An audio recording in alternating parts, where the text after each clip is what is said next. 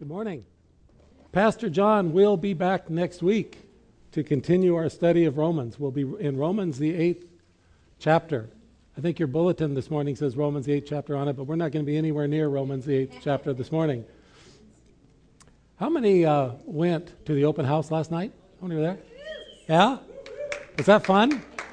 You know, um, I walked in that building, and uh, at first I sort of felt like I was visiting somebody else's church. I, it was wonderful. I loved everything I saw. But, and then I came downstairs, and our church family was coming in the door for our, service. And then I realized something. You know what? I'm home. This is home. You just, just, you just instantly made it our home. Um, last night, uh, Rob gave us sort of a, a overview of all the many blessings that God has done to provide this building for us. It's not 100% ours yet, but it's real close.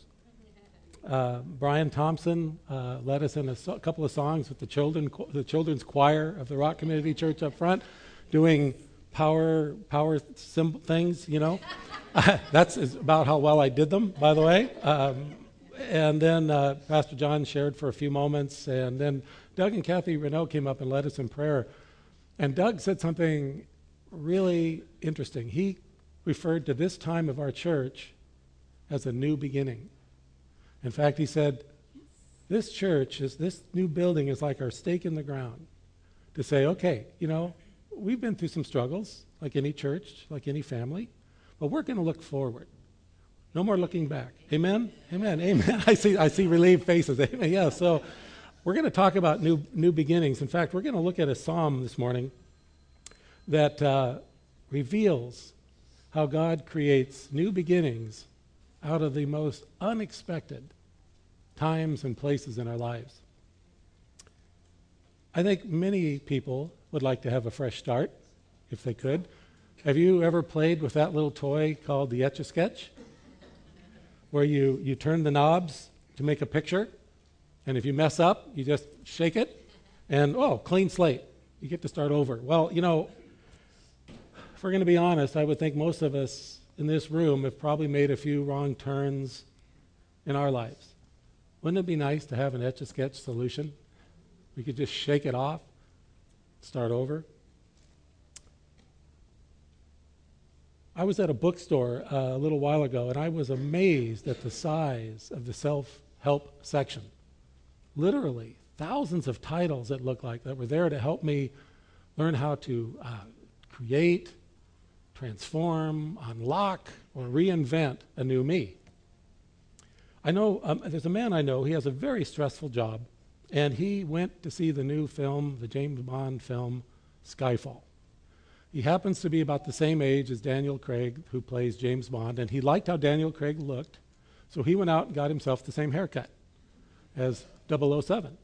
And it actually looked really good on him. And I saw him right after the new do and he had a big smile on his face. That alone was unusual to see him smiling. And he called his hairstylist, and he actually said these words to her. He said, I just called to tell you that you've changed my life. Um, his new beginning was brief. I saw him about a week later. He was right back to that same stressful job and way of life. And that's the problem. We can change our appearance, we can change our jobs, we can change our location, we can change our minds, we can change whatever we want to change, but it can't guarantee a new beginning. So, what do we do? How can we have a new beginning? Fortunately, by the grace and inspiration of God, David wrote the answer down for us in Psalm 30. Psalm 30 includes this key verse Weeping may endure for a night, but joy cometh in the morning. Now, I heard some amens. That's wonderful. I'm going to tell you the truth, honest truth. There was a time in my life where I really wondered if I could take this verse seriously. Um, I am not a morning person. Amen. the idea of joy coming in the morning was something I just had trouble believing and even understanding. Joy cometh in the morning was like saying, Joy cometh in the dentist chair. This verse would have made more sense to me if David had written, Weeping may endure for a night, but joy cometh after lunch. or joy cometh after thou hast had thy coffee. But that's not what the Bible says. The Bible says joy comes in the morning. What does this mean? I think we're going to see that it means we can enjoy a new beginning. Before we read this life changing psalm, let's bow our heads and ask the Lord to bless the reading and understanding of His Word. Father, we come before you in this, this wonderful church you have given us, and we just praise you for the beautiful day, the people that are here. We thank you that your Holy Spirit gave David these words. And now we ask for your Holy Spirit to teach us the meaning Teach us what your word means, Lord, so that not only will we understand it, but as like never before, we will apply it in our lives so that we can have joy this morning. And, and Father, um, we just want to pray for peace and healing for the victims of the Boston marathon bombings. Um, Father, only you can make, give them sense, give them purpose, give them hope. We pray for strength. We pray for healing. Father, the bombings are just too awful for us to comprehend, but Father, you are sovereign, you are in control. So we pray for the victims and their families. May this tragedy bring them closer to you, and may your will be done, Father. We ask this in the name of our Lord and Savior, Jesus Christ. Amen. Let's read Psalm 30 together. I'm going to give us just a quick overview. Uh, I'm going to read from the New Living Translation. I will exalt you, Lord, for you rescued me.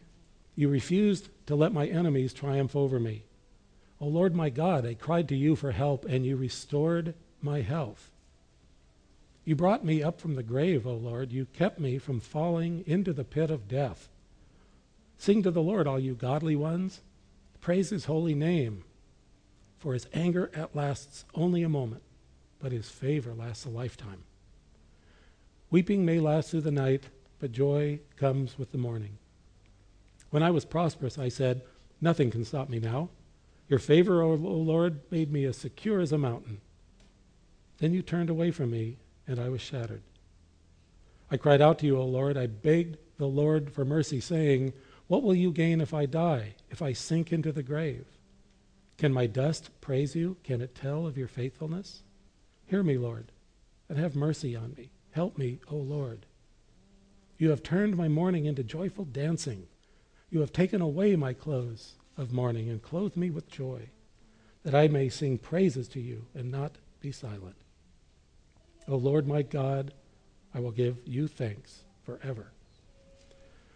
A little context for this psalm. Uh, scholars and uh, theologians sort of debate the original purpose for David writing this psalm.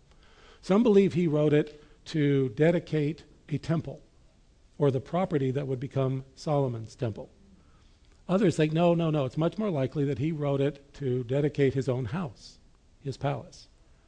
It doesn't really matter. Either way, palace or temple, what this psalm was written to do is celebrate a new beginning. The theme of Psalm 30 is magnificent. It is one of the most tender and reassuring promises in the entire Old Testament. The theme of Psalm 30 is this After each storm of life is over, there is a song. After each storm of life is over, there is a song. In life, we have storms. Um, unexpected events happen, like the Boston bombings, like 9 11. Personally, we can get a bad medical report. We can get laid off. We can lose a loved one. The list of storms that we can go through is quite long. I'm sure some of you are in a storm right now. Or maybe you've been through a rough one a little while ago or a long time ago and it's left scars. It would be a mistake for us to read Psalm 30 and trivialize it to say, oh, this is just God's way of saying, I'll give you a silver lining for every gray cloud. It would be a mistake to dismiss the words we just read as sort of a heavenly, happy little Hallmark message, similar to the Bing Crosby song from the 1950s, Let a Smile Be Your Umbrella. Now, some of our more senior members of the congregation might recognize these words from 1957. Once I met a happy little bluebird. I was just as blue as I could be. In a little while, I began to smile when he sang this merry song to me. Just let a smile be your umbrella on a rainy, rainy day. And if your sweetie cries, just tell her that a smile will always pay. Whenever skies are gray, don't you worry or fret. A smile will bring the sunshine and you'll never get wet. Yeah. Psalm 30 is not telling us to paste a grin on our faces when we feel like crying. Psalm 30 tells us how we can hit bottom total darkness, total blackout.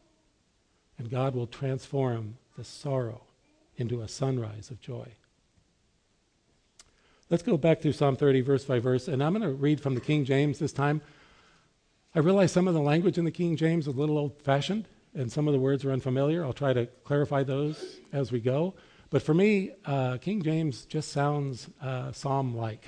Probably because as a young boy, I learned the Psalms in a King James Bible because that's all any of us had.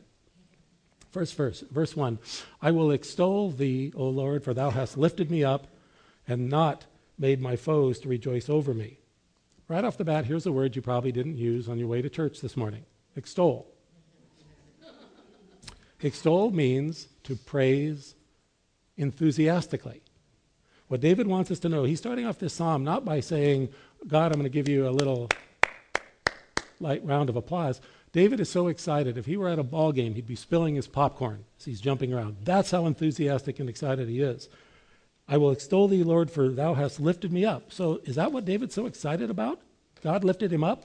Is that what we do, like with our children, when our children or grandchildren are little and we pick them up, we hold them up, and we kind of shake them so they giggle, and then we give them a hug and a kiss? Is that what David is so excited about? It's much more than that. The reason we know is the language that David used. He said, the, the word lifted me up means as one is drawn from a well. It speaks of strength and power. It means David fell into a hole and God reached his mighty arm in and pulled David out. So this psalm isn't about a hug. This is about God coming to the rescue. So this raises two questions. What was David rescued from? And where did God put him after he lifted him up? Did he just leave him with his feet dangling in the air? Where did he put him? We can find the answer 10 Psalms to the right. If you want to turn to Psalm 40 real quick. Psalm 40, verse 2. You will, uh, the answer is there. It's a, it's a verse that's really similar to what we just read, but it gives us a little bit more information.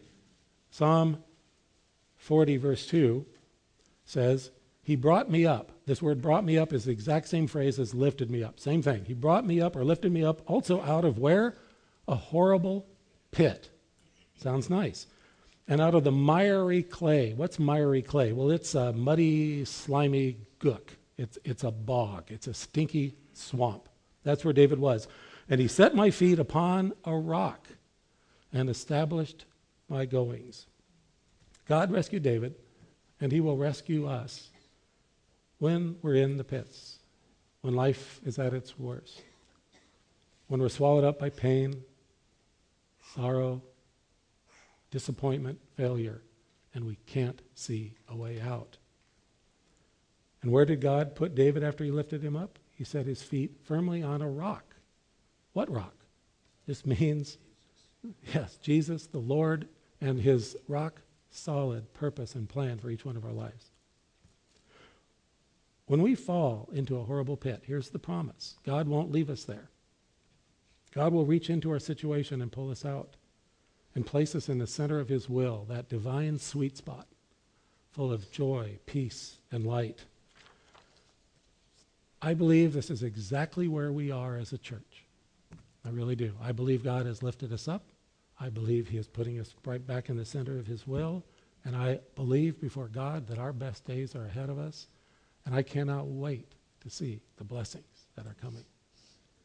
So we've just learned two facts of life for the believer.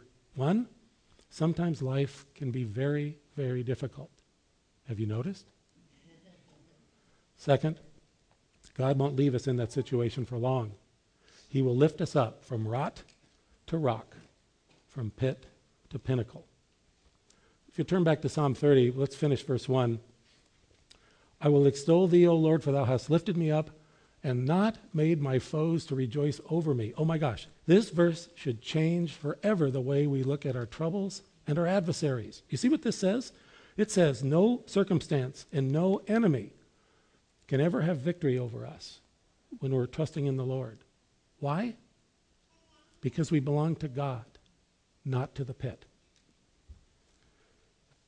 The everlasting truth of Psalm 30, verse 1 is this No misery is so deep that we cannot be drawn out of it by God.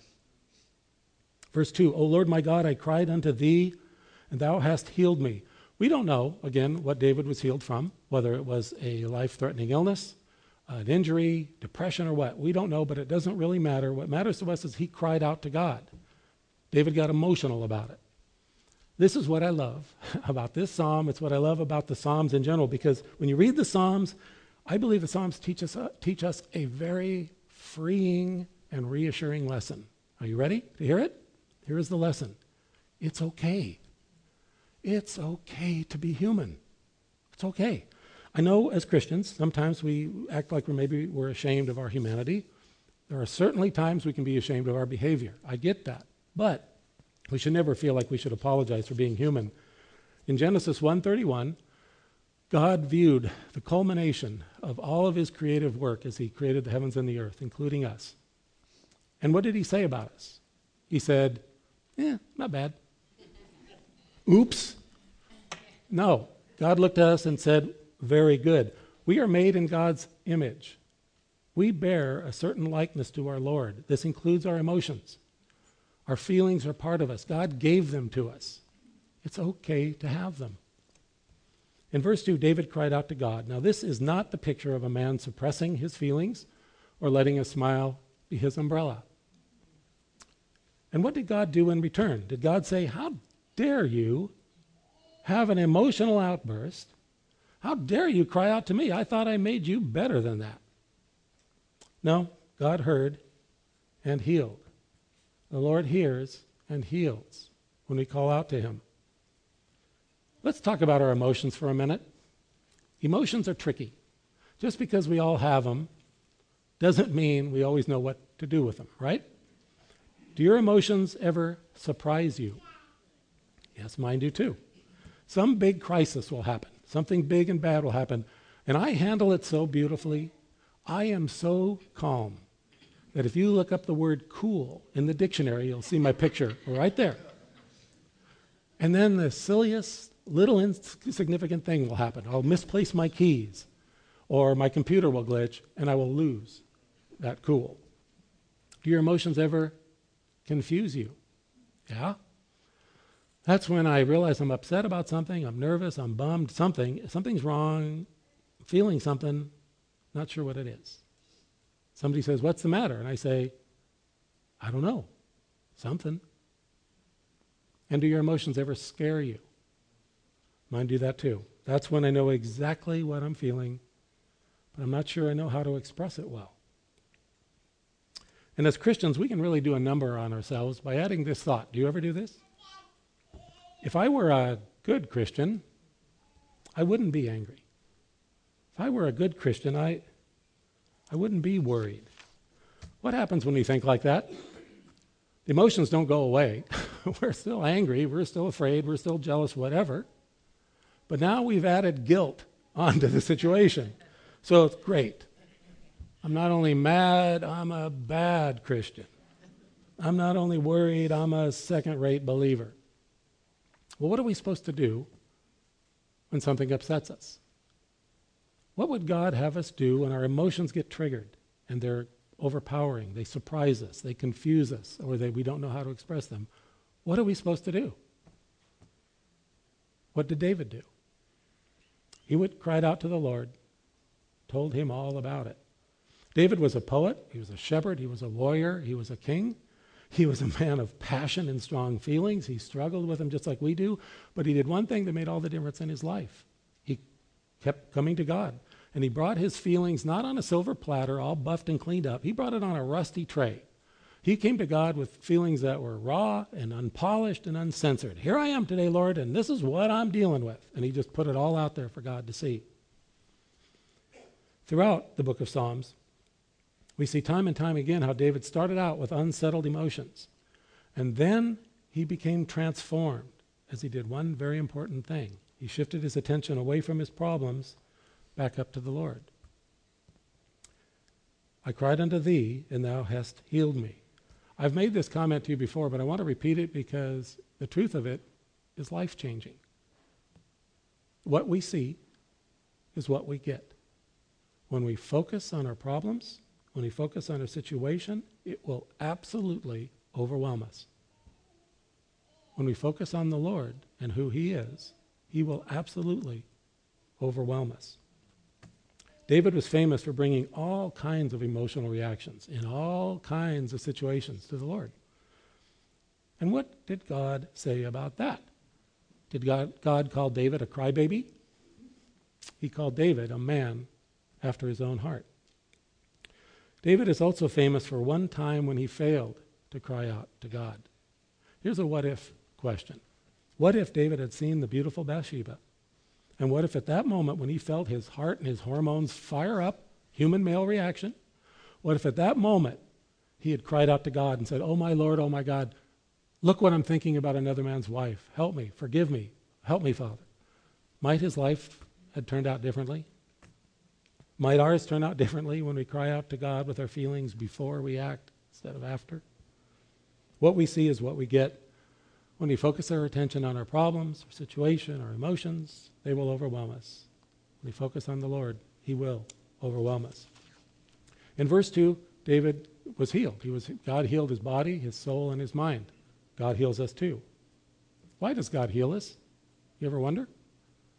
It's not because we're special little pets of His.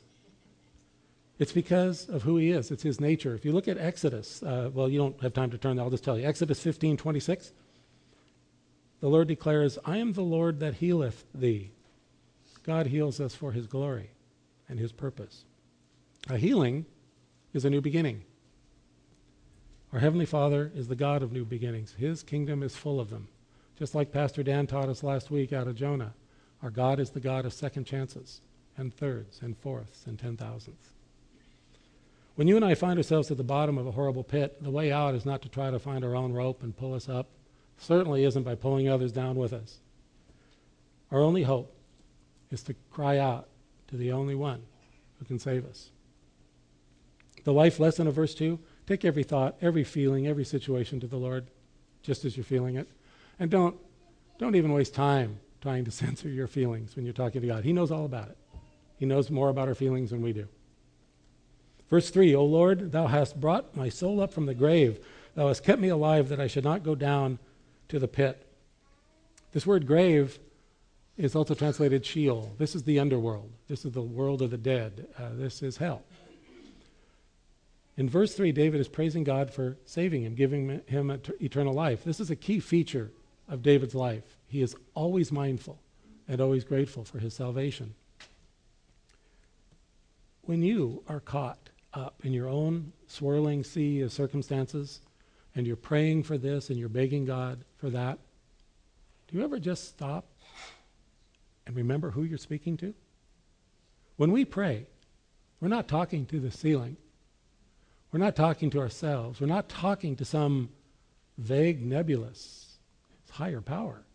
We are speaking one on one, face to face with Almighty God, creator of heaven and earth, our Creator and our Savior who loves us more than we will ever know.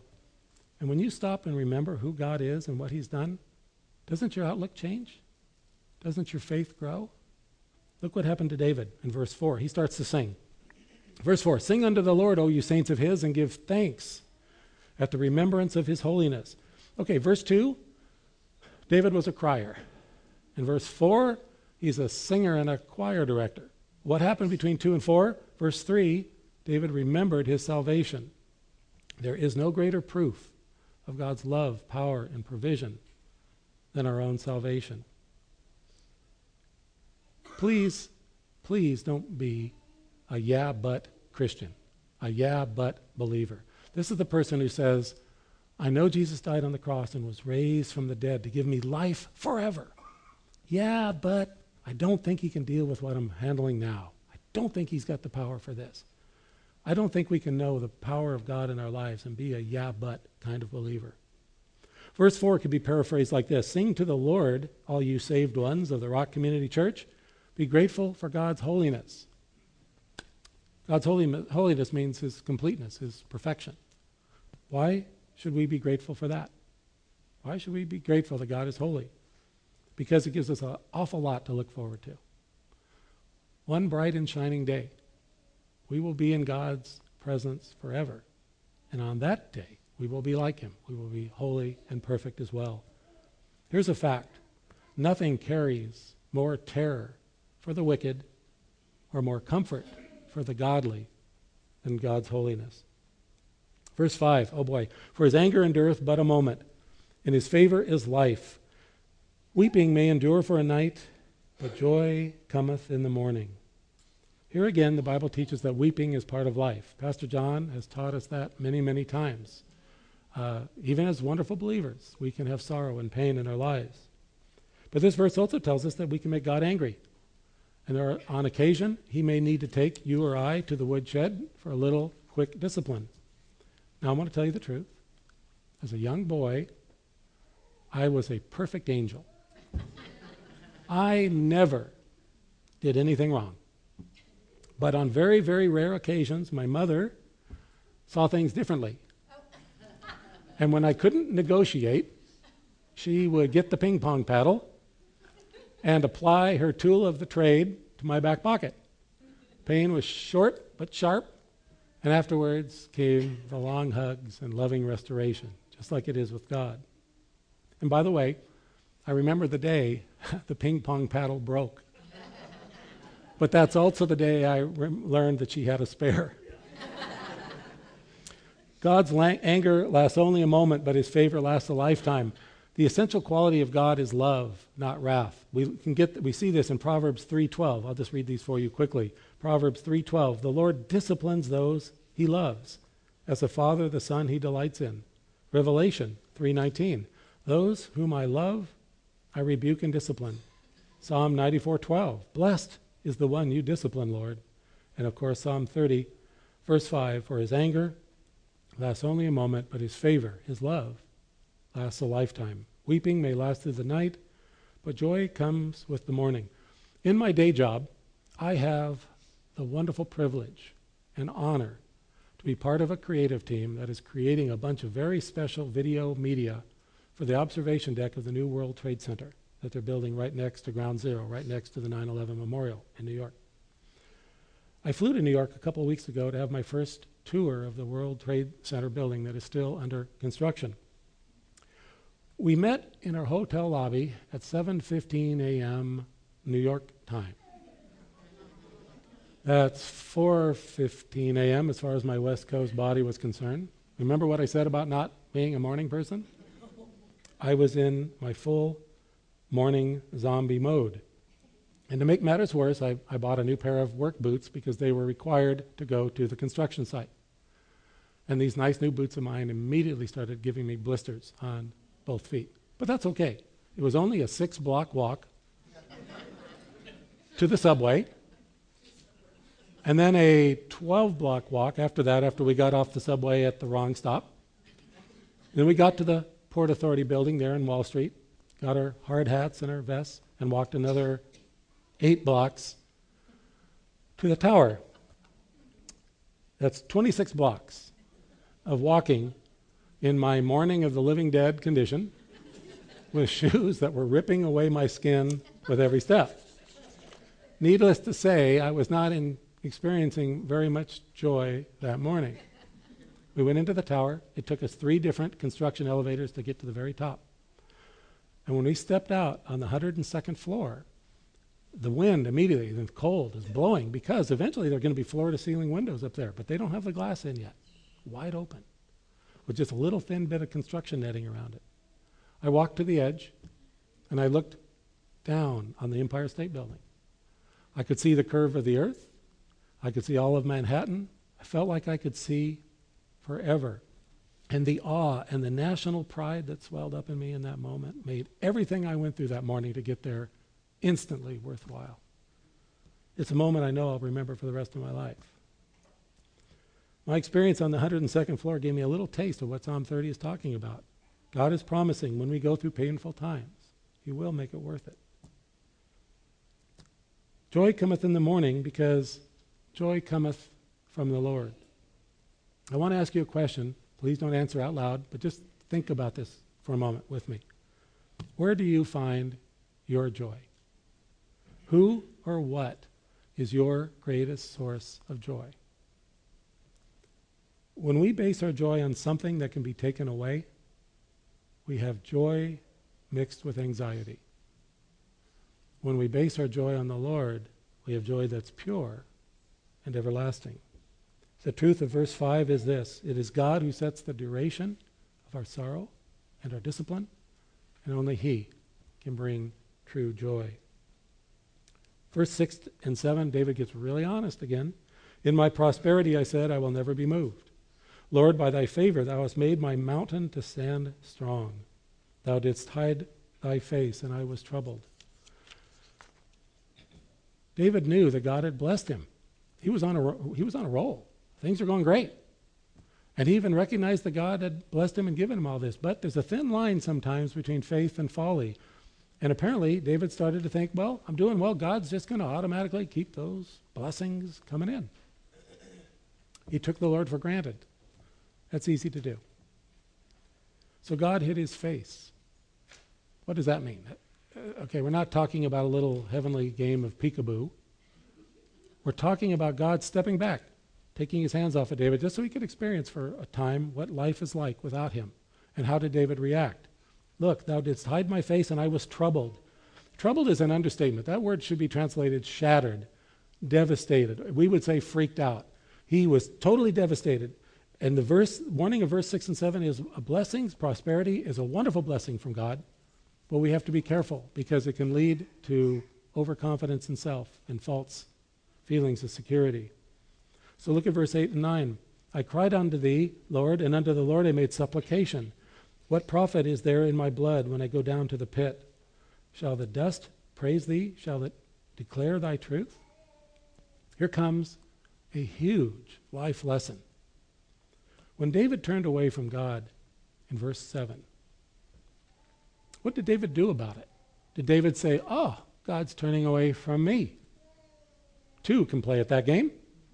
I won't go to his raggedy old church anymore. I'm not going to put money in the offering basket until he's nice to me again. Uh, yeah, of course not. David immediately did what he always did. He, he cried out to God. He made supplication. What is supplication? That means he begged, he pleaded for mercy.